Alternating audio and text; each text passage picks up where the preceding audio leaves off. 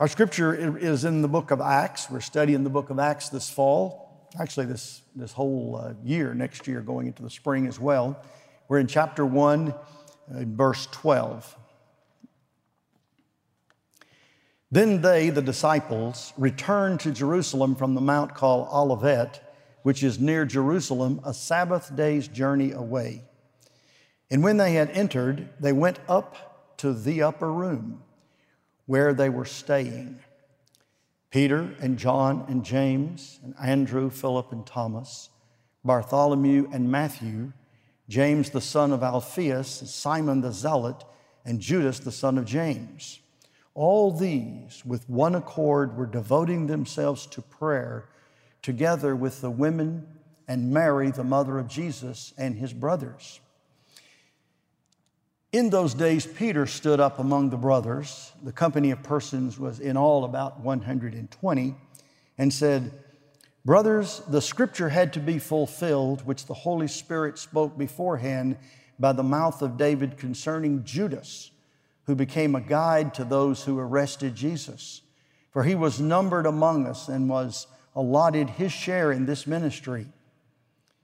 Now, this man Judas, bought a field with the reward of his wickedness, and falling headlong, he burst open in the middle, all his bowels gushed out. And it became known to all the inhabitants of Jerusalem, so that the field was called in their own language Akeldama, which is field of blood.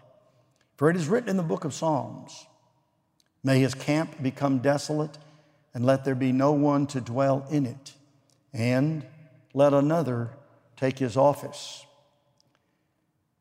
So, one of the men who have accompanied us during all the time that the Lord Jesus went in and out among us, beginning from the baptism of John until the day when he was taken up from us, one of these men must become with us a witness to his resurrection. And they put forward two Joseph, called Barsabbas, who was also called Justus, and Matthias. And they prayed and said, Lord, who know the hearts of all, show which one of these two you have chosen to take the place in this ministry and apostleship from which Judas turned aside to go to his own place. And they cast lots for them. And the lot fell on Matthias, and he was numbered with the 11 apostles. The word of the Lord. You may be seated.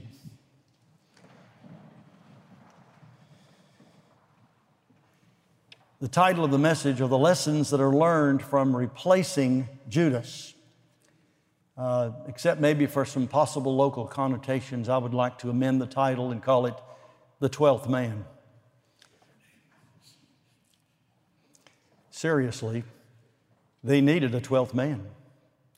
Judas, you remember, as of course the Bible says it was his determination to do so, had betrayed the Lord.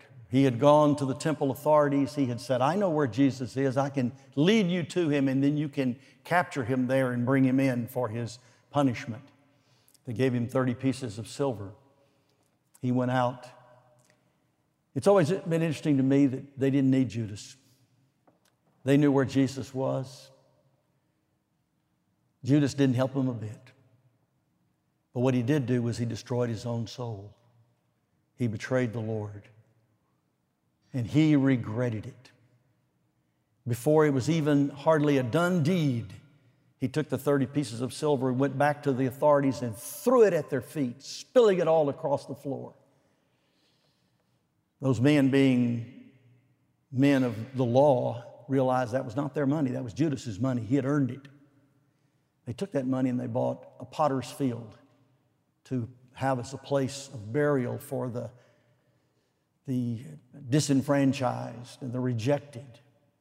And Judas himself committed suicide. Horrible, horrible story, the story of Judas. Judas had been one of the 12. He had been right in the middle of everything. You remember it was Judas who, who carried the money bag, he was the treasurer of the company. But now, the events that we've talked about now for several weeks Christ has been crucified, buried, raised from the dead. He's been appearing to his disciples for about six weeks. And, As we saw last week, he's now ascended in the cloud of glory back to the Father.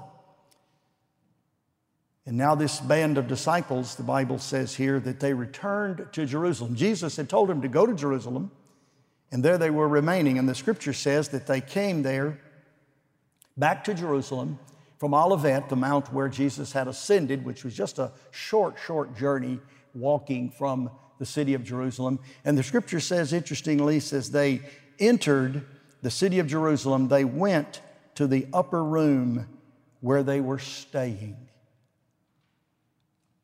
the upper room. I believe it was a particular room. The definite article is used in the language, the upper room, not just any room. This was probably the place where Jesus had had the Last Supper with his disciples and made preparation. This was at the supper where, before Jesus ever got around to giving them the elements, especially the element of wine, which would represent his shed blood, Judas got up and left the room to go do his awful deed of betraying the Lord. Upper room. This was a special place. This was a place of intimacy. This was a place of fellowship. This was a place of confidence. This was the place where John had laid his head upon the chest of Christ. This is the place where Christ had, had, had sort of rebuked Peter again This is the place where they had enjoyed this, this closeness, this fellowship. This was the place where just a few weeks earlier they had gathered in seclusion and in fear and trembling the day that Jesus had been crucified, and they'd been huddling there that weekend. And it was where Jesus appeared to them that Sunday night after the Emmaus Road experience. Thomas was not with them. A week later, they were probably in the same room when Thomas was with them. And he appeared to them again and convinced them with many infallible proofs that he was alive and it was him and he, he was there in the flesh, raised from the dead in power and in glory. And it was probably there that he spent a good bit of time teaching them the things they needed to know, that they would need to know for the upcoming mission that they were to have to spread the gospel to the ends of the earth. This was a special place, this, this upper room.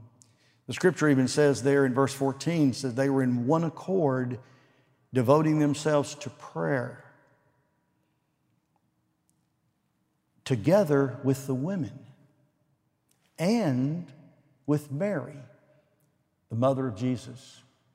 Have you ever studied the life of the Virgin Mary through the New Testament, from the days of her youth and the call the Lord placed upon her and the Magnificat, the prayer that she prayed. And we do this at Christmas. We get these nativity narratives and we, we sort of soak them up. But think about it. The Bible says she was often in the company of the disciples. She, along with several other women, they were called the women of Galilee. And it, it involves several of them. Some of them were the mothers of the, some of the younger disciples. This was an intimate group. This was a family group. In fact, there were cousins among them. Several of the disciples were Jesus' first cousins. This was a group in, in close harmony. There were some in the group, though, that were not related, obviously. They were people who had come to know the Lord in His ministry, and they were disciples. The Bible says the number was about 120. And we get to that number, we begin to think, well, there's 12 disciples, and then there was, remember, Jesus sent out 70 preachers, sent them out two by two on one occasion. So there were at least 70 um, uh, men who were also in this group. Uh, Matthias, who we'll see in just a moment, was probably one of that group. There were others as well. The group numbered, the scripture rounds it off here to a nice, that the company of persons was in all about 120. That number's always fascinated me. I'm, got, I'm going to quit preaching for a moment, gospel truth, and just give you a kind of a sanctified speculation. I, I love biblical numerology, kind of the symbol of numbers, and 12 is the number. 12. There were 12 sons of Israel, the 12 tribes of Israel, the sons of Jacob. Israel was considered to be founded upon that, that enumeration of those 12 clans as they grew into tribes and, con, and confederated into a nation in the days of the early occupation of Canaan. And it was obvious throughout Jesus' ministry that he wanted 12 disciples because these men would constitute the new Israel. They would constitute the foundation stones and the pillars. They would be the men, they would be the file leaders and the rank leaders of the new, fulfilled, glorified Israel, the church. And Paul tells us that the church is established upon the foundation of the apostles. So, this number 12 is important. It's interesting to me that when the Bible speaks of kind of the, the whole church here, it speaks of a number of 12 to a factor of 10. 10 times 12, 120. Good number. Probably, perhaps literal. I tend to take the Bible literally. And it, it may have been just count them out, you know, 118, 19, 20, I don't know. But it, whatever it was, it, we get the feeling that it's the 12 tribes expanded by a factor of 10. A manifold, a blessing. This was the minimal blessing of, of tenfold, thirtyfold, fiftyfold, a hundredfold. The Bible talks about they had now, in this, in this nascent stage of the church, there were 120 that gathered in this intimacy of the upper room. It's also interesting to me that at the end of the New Testament, when the Bible wishes to symbolize the number of the great throng that have come, it takes that same 12 and squares it 144. And then puts it time of three times the factor of multiplication, thousand, 144,000, to signify the vastness of the number and the exponential expansion of the church and the number of people. Now, that's just speculation. But that sort of, that sort of thing just sort of shows to me the intricacy and the beauty sometime of, of biblical symbolism. But there were these people gathered, and who were they? Well, they named them. The, the 12 apostles are listed here. They're listed three times in the gospel narratives. It's the same group of men. There's a couple of names. You have to work a little bit on it occasionally because they, uh, they almost everybody in the ancient world had multiple names. Sometimes it's just a matter of that name in another language because there were so many languages there in the eastern Mediterranean that were spoken concurrently. But this is, this is the group, minus Judas. And it tells the story of what had happened to Judas. And Peter says, We can't go another step until we complete the foundation. Christ Himself, the cornerstone, but the 12, not 11. We need 12. The Spirit was moving Peter to complete the group, to lay the foundation before the edifice was erected. And so that's what you have here. We have the story of this 12th man, this 12th person that was put into the apostolic band. There were uh, certain standards for this individual.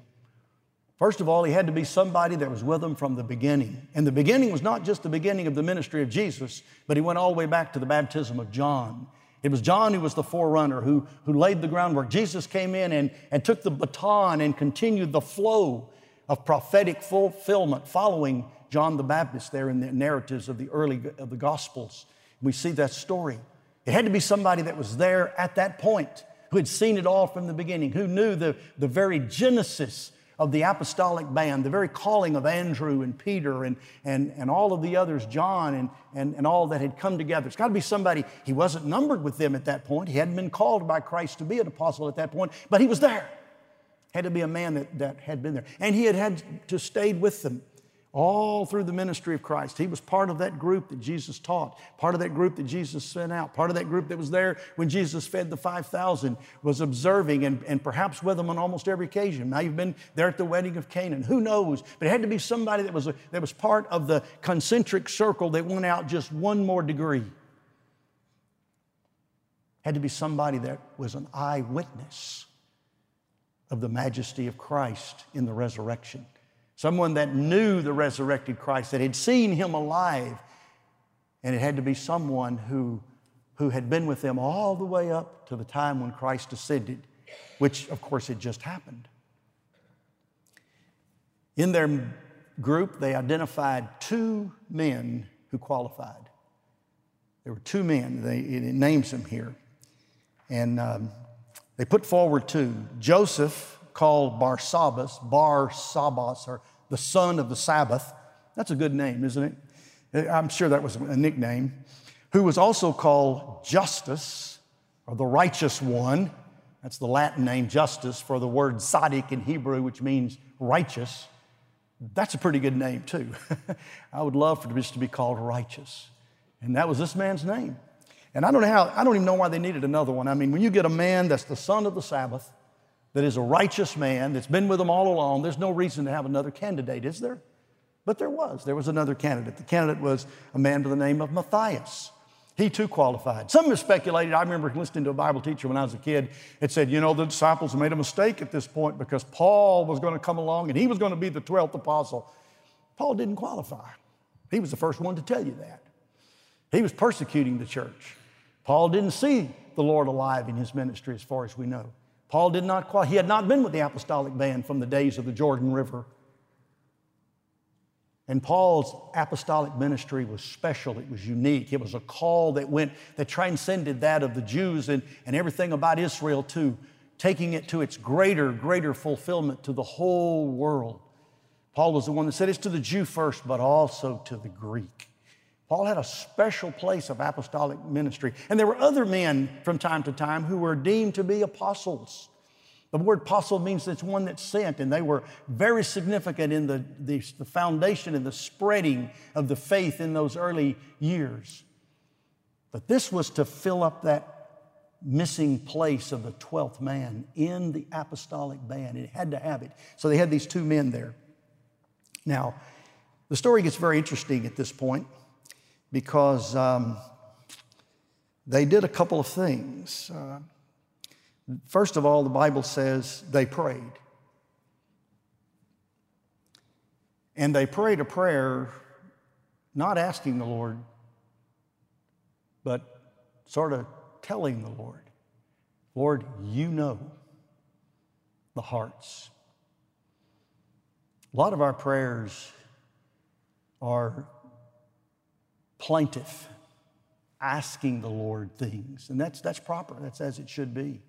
We should call upon the Lord for anything.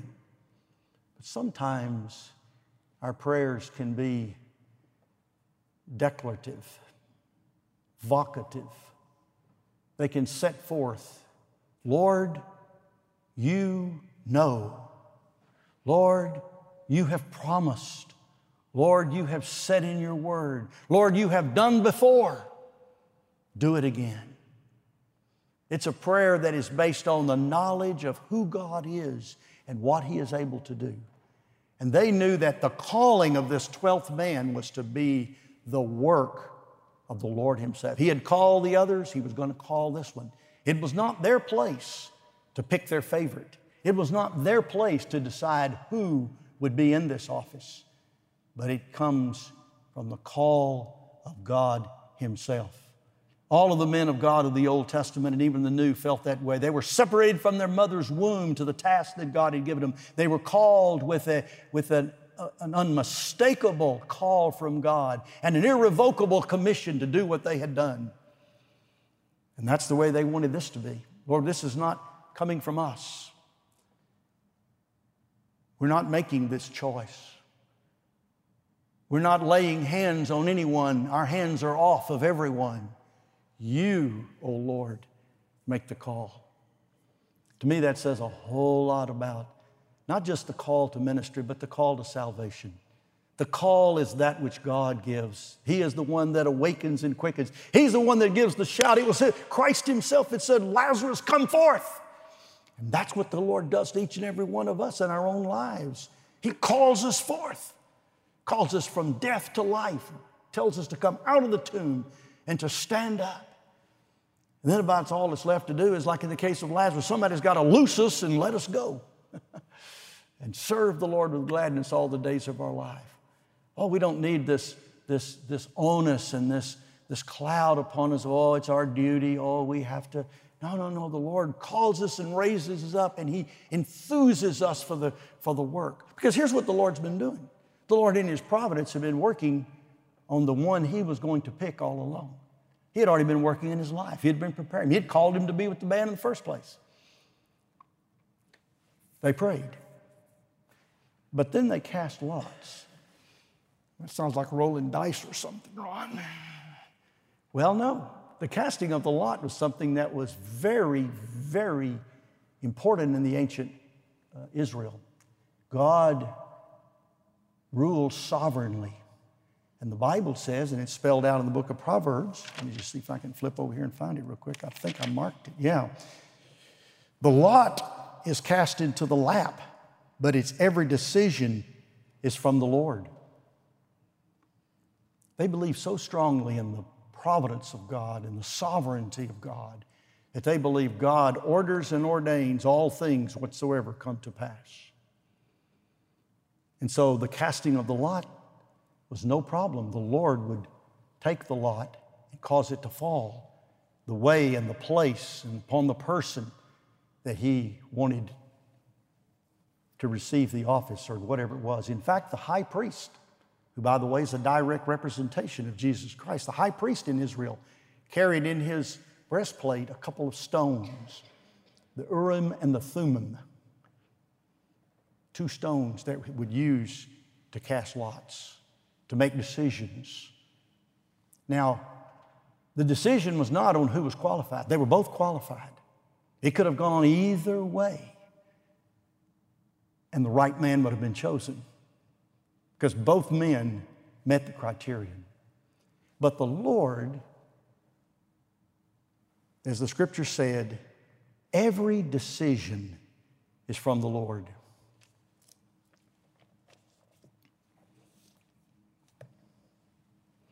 Every decision is from the Lord. Do we really believe that? Or do we kick against that every time we turn around? Do we really, really see the hand of God in all the things in our lives? Now, this doesn't do away with secondary measures and all kinds of uh, secondary and tertiary causes and circumstances and all sorts of The Lord orders that too. It's all in His hands, it's all in His control. And the disciples knew that first principle that God is in control. Christ is the Lord. And so they let this decision fall to him, and it was carried out by the casting of the lots. And it says the lot fell on Matthias. Matthias. And he was numbered with the 11 apostles.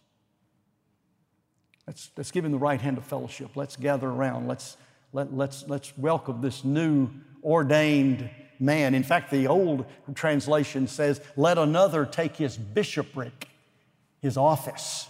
This was an ordained office that they had set aside a man now to fill in this special way. We make much of that in our church and in our denomination. If our elders and our pastors and our deacons and those that serve in these offices where the responsibility and authority for leadership is, is, is bestowed by the Lord, and we, we defer and we pray for and we we give them the, the reins and we expect them to follow the Lord's leading through prayer.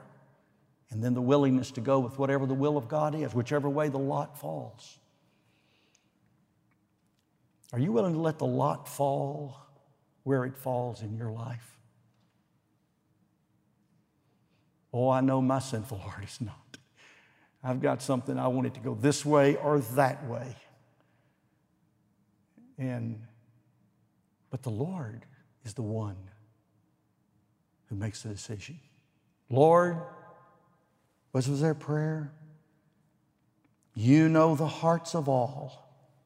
Show us which one of these two you have chosen. They knew it was a decision that had made an eternity past. It was already done. They just wanted to know what it was. They weren't asking the Lord to decide, He had already decided and you know the hearts of all. That's just it. The Lord knows in His infinite and in His omniscience, He knows the heart, He knows the ways of all. And He causes the lot to fall in our lives that which are going to work out for the good to those that love Him. That's a, that's a, that's a tough, tough principle to get into your life. And most of us sort of fight against that or ignore it or, or somehow walk around that. When we reach that point in our lives, we are now in submission and surrender to the Lord. We've learned to walk in the path that He lays for us. You know what my first thought is when they selected Matthias? I thought, what about poor old Barsabbas? He didn't get picked. There's nothing in the world worse than losing an election. Ask Hillary. It's just sad. I mean, to tell you. I've got an illustration which I'm going to pray the Lord will not let me use, but uh, you're, up, you're up for election, you're up for choosing. It's time to choose. And they choose the other guy. The other person gets the blessing, the spotlight, the eternal glory, the pages of Holy Writ, the foundation of the church. It's Matthias. it is not Barsabbas. It's not old Justus. He missed out. The Lord didn't choose him. What would you do? I do what I do. I'd quit and go to another church, is what I would do. I've done that before. I mean, really, I say, if these people don't want me, if this is not, if they don't think I'm up to this, if this is not, I'm, I'm going to, I'll go somewhere else where they appreciate me in any number of ways. But you, you know what I'm driving at. You know how we feel. What happens when you're not chosen, when you're not selected, when you don't get that spot, when it comes time to nominate officers and elect officers and your name is not on the ballot? Well, that's the work of grace that the Lord does in the heart. There's a sense in which poor old Joseph, called Barsabbas, who's also called Justus, eminently qualified man, he just didn't get the, he didn't get the, the job. You ever studied the life of this guy in the New Testament church? you don't hear any more about him for a while. Oh, old Justus, old oh, Barsabbas. But then all of a sudden, the church has a problem, a real problem, the first serious problem it had since the days of the diaconate controversy. And that was whether or not we are going to admit Gentiles into the church without circumcision and, and all of the controversy of the Jews and the Gentiles. And, and all of that came up, and the church was, was beginning to expand, and all of the problems, and the whole church was involved in the controversy, and the men from all over came back to Jerusalem. And you read the story in Acts chapter 15, and we'll get to it here in, in a few months. You'll read that story and you'll find out that, that when it was all said and done, they had a council. It was the first council of the church. It was the, the Jerusalem council, and they met and they made a decision. And when it came time to render that decision, they looked around and said, Who can take this message? Who has the wisdom, the maturity, the respect, the stamina, the, the diplomacy? Who among us is the tool that God has fashioned to do this job? You know, God has jobs to do, and He needs a tool to do that job. And sometimes He works for years taking that tool and putting it in the fire and bringing it out and, and filing it down and, and shaping it, putting it back in the fire and remolding it and all of that. And all the world you do is going through with the fire. And all you do is going through the trouble and everything. But God is making a tool, He's forging an instrument that one day He'll need to do one job in the kingdom. And that's you. What's the Lord doing with me? Well, He's getting you ready to use you. You see, sometimes God uses people mightily all throughout their life. Sometimes God just picks one day and gives them the whole blessing. That's what He did for Samson. Samson's job was to kill Philistines. He messed around with that job all of his life and didn't do too much with it. And finally, on one day, he took down the five lords of the Philistines in one day. He accomplished all the mission that God had given him. His life's work was done one afternoon in a pavilion there in Philistia. Well, see, that's what God was doing with Matthias. Can you imagine the diplomacy and the tenderness and the compassion and the humility that had been forged into the heart and soul of Barsabbas? Staying with the apostles all these years, staying in that band, even though he was not numbered with the 12. When they lined up on the platform, you know, at the revival meeting, he wasn't up there with the 12. He was sitting out in the pew.